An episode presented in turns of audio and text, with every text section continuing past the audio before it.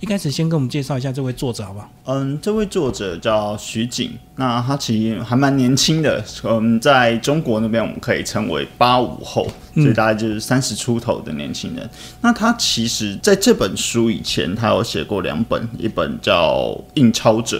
就其中一本叫《印钞者》，所以他其实很关注的就是这样子的经济的历史。在《白银帝国》这本书的后记里面，徐静也有写到说，他其实一开始他想要写的是经济史。嗯，对他其实喜欢的是经济史，可是他在钻研货币的历史的这段时间的时候，他会发现到，其实货币的历史它联动的不只是经济，它联动到可能是政治，可能是社会，甚至是文化，甚至是一个国家的地理位置都会整个影响到。所以这本书他其实准备了非常久的时间才出版。那这本书的这个主要就从这个呃唐帝国开始写到明清，甚至写到这个民国初年，对不对？嗯，没有错。但其实，嗯，书上面这样讲会写唐帝国，因为唐帝国是一个我们比较理解，就我们可以了解这个帝国这个朝代时段。那其实他书里面也有一个货币的总论，他书写的是货币的起源，包括中国的，包括西方的，或者是。中西方两者的差异，所以我会觉得它的幅度并不只是，嗯，从唐朝到现在大概是一千年的时间，它的幅度甚至可以再往前拉，拉到整个的可能西元前的货币起源。对，都可以讲进去。那这本书其实在这个呃，也有提到一段说，其实中国是最早展开纸钞实验的一个国家，但是为什么到最后纸钞大家不用，然后反而变成白银大量的一个盛行？嗯，没有错。对于纸钞，我们可以想象到，就是印刷术发明以后的事。对，那大概是在宋朝，我们知道北宋有所谓的交子，然后南宋有所谓的会子。那同样的这样子的，当然会想说，诶，如果有纸币，就像我们现在已经习惯拿钞票，纸币和银元哪一个会比较方便？我们当然会觉得纸币比较方便，因为轻嘛。对。可是我们会去回想到，在宋朝那时候，印刷术刚发明，然后造纸术可能也技术没有到那么纯熟的时候，纸钞其实是很容易被毁损的。就不像我们现在还有什么防伪测试啊，然后还可以辨别它是不是伪钞。那你去回想到西元一千年左右那个时间，它怎么可能有这个技术？所以，之所以纸钞的改革会失败，是因为它很容易被复制，它也很容易毁损。如果说你今天可能纸币带在身上，然后不能撕破了。你完全没有办法补发的，所以在这样的状况下，白银这个东西就慢慢变成民间在使用的。嗯，当然我们还会说到白银可能是比较大面额，那其他可能像铜钱那些，但就是一个价值的问题，比较高的价值的是使使用在白银上。那白银这个东西，你既不可能毁损，你也无法仿制，所以它就有所谓的保值性存在，所以它就慢慢取代了原本。政府想要推行宋朝政府想要推行的纸钞制度，但是这本书其实有提到说，呃，其实中国并没有这个大量的生产白银，但是为什么可以流通这么多白银？哦，原来跟这个欧美历史也有关系，帮我们介绍。没有问题。嗯，其实中国产白银的地方非常稀少，只有在云南那边。那在书里面其实也有提到，明朝的时候，他们有一度是我想要自己生产我自己的白银矿，所以几乎把国内所有的白银矿都挖遍了。那但挖了以后呢，你还是不够，因为其实明朝的前期是非常的，就是说贸易是非常频繁的。不管是对内还是对外，所以慢慢开始有所谓的海外白银的流入。海外白银主要来自两个地方，一个是日本，日本离我们近嘛。是，然后书里面有提到，我觉得很有趣一个东西，这个不是中国范畴了，是日本范畴。日本是关西，就是我们现在知道大阪啊，或是前一阵子刚淹水的关西机场那个关西，关西是产银的，但关东是产金的，所以其实在日本上也有这样子的分歧。嗯嗯，那从日本流入的白银，就是不断的供给了中国。国内的所谓的贸易使用的白银，那另外一方面是在十六世纪的地理大发现以后，欧洲人发现了中南美洲有非常丰富的银矿。那在那个时候，其实有甚至有一度是造成金银矿的那个价值暴跌，因为挖到大银矿了嘛。是，可是它这些海外白银慢慢透过交易的方式，从比如说从西班牙的商队。从菲律宾，然后再把白银输入到中国内。那他们所带走的是什么？中国的茶叶、中国的布料，所以这就是一个海外交易的状态。然后慢慢的，这些海外白银就进到中国这个市场里面。而且在全盛时期，其实，在明朝中叶的时候，全盛时期明朝中叶大概有全世界三分之一的白银量，对，大概就是这么多。然后他们流入这个中国，他们最主要要交换什么样的一个产品？其实这样海外贸易，国外带走的通常都是茶叶。嗯，他们带走的是茶叶啊、布料啊，或者是瓷器这些东西。那瓷器像现在有一些国外的展览里面，会看到我们中国流过去的青花瓷，对这样子的物品，所以它就是一个双向的贸易。所以主要是明代很多这个瓷器跟丝绸是很吸引这个外国人，所以他们带着大量的白银来购买这样子，所以造成白银大量的这个呃流入中国。没有错。那刚刚我们有提到说，其实，在明朝啊，这个海外贸易非常盛行啊，这个呃，日本以及这个西班牙或者是其他欧洲国家，都带着大量的白银来这个中国交易，换走很多这个茶叶啊、丝绸以及这个瓷器。但是为什么明朝它的民间还是白银，它是禁止流通的，甚至明朝要印自己的一个纸币？因为其实，嗯，无论是在宋朝，我们会说纸钞，它不断的推行年代主要有三个：宋、元、明。其实这三个朝代都是不断在推行纸钞的，为什么呢？因为国家可以印纸钞，我印了纸钞，我赋予它价值，然后我要求我的人民把它作为流通货币使用。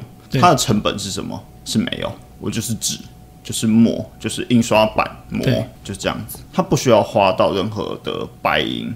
应该说，我们现在对于金融体制的理解是，我们国家银行要有一个储备金，但在宋元明有这种东西吗？是没有的，所以它可以不断的印纸钞，印纸钞，然后去支撑他所谓的皇宫贵族们、富家子弟们的消费。那这会导致什么？就像我们现在可以理解，它会导致通货膨胀，嗯，会导致你的纸币贬值。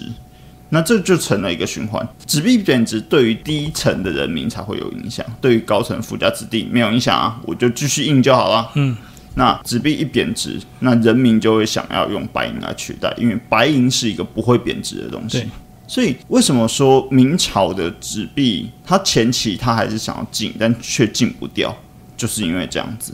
一旦你把储备金的概念抽掉以后，你的纸钞泛滥了，到最后一定会回到它会变成一个实体货币的状态。嗯嗯嗯，它还是会回到。而且其实我觉得这一点也很有趣。我们常常说银两银两，然后或者是元宝，就过年的时候我们都会看到金元宝、银元宝。对，那元宝这个词怎么来的？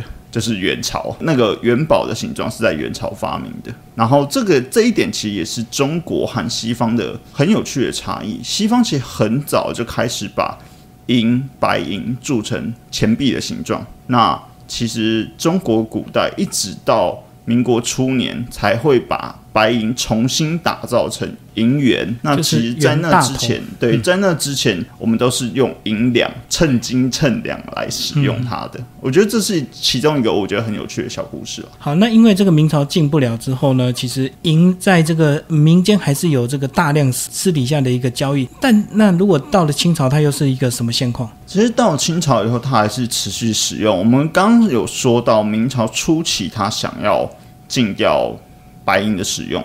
但到最后禁不住，所以在明朝的中后叶，大概是西元一五六七年左右，明朝自己宣布了白银是可通行的官方货币，所以。白银的地位在这一天开始，就是它有了一个所谓官方货币的定位，然后这个东西一直持续到清朝。那到了清朝的时候，其实最主要的两个影响时间点，一个是鸦片战争，嗯，一个是甲午战争。那鸦片战争，我们的理解，我们的理解可能都是。割地赔款，要开港通商啊！对，开港通商。那为什么会有鸦片战争这个东西？我们都知道，主要的敌对方是英国。对，那其实英国当时就是因为它是世界上在那个时代，英国几乎是控制了欧洲的整个海洋、大西洋的海洋权。那它的大量贸易会导致它自己国内的白银不断往外输出，那个地点包括了中国。那在这个状况下，我等于是我一直输出我的白银去换货品回来，但其实我的整个金库是空的，是因为都被换出去了。那那个时候其实是在欧洲准备从银本位这样子的经济制度转换成金本位的时间。所以我会觉得鸦片交易其实是一个贸易战，它开发出了呃鸦片这个商品。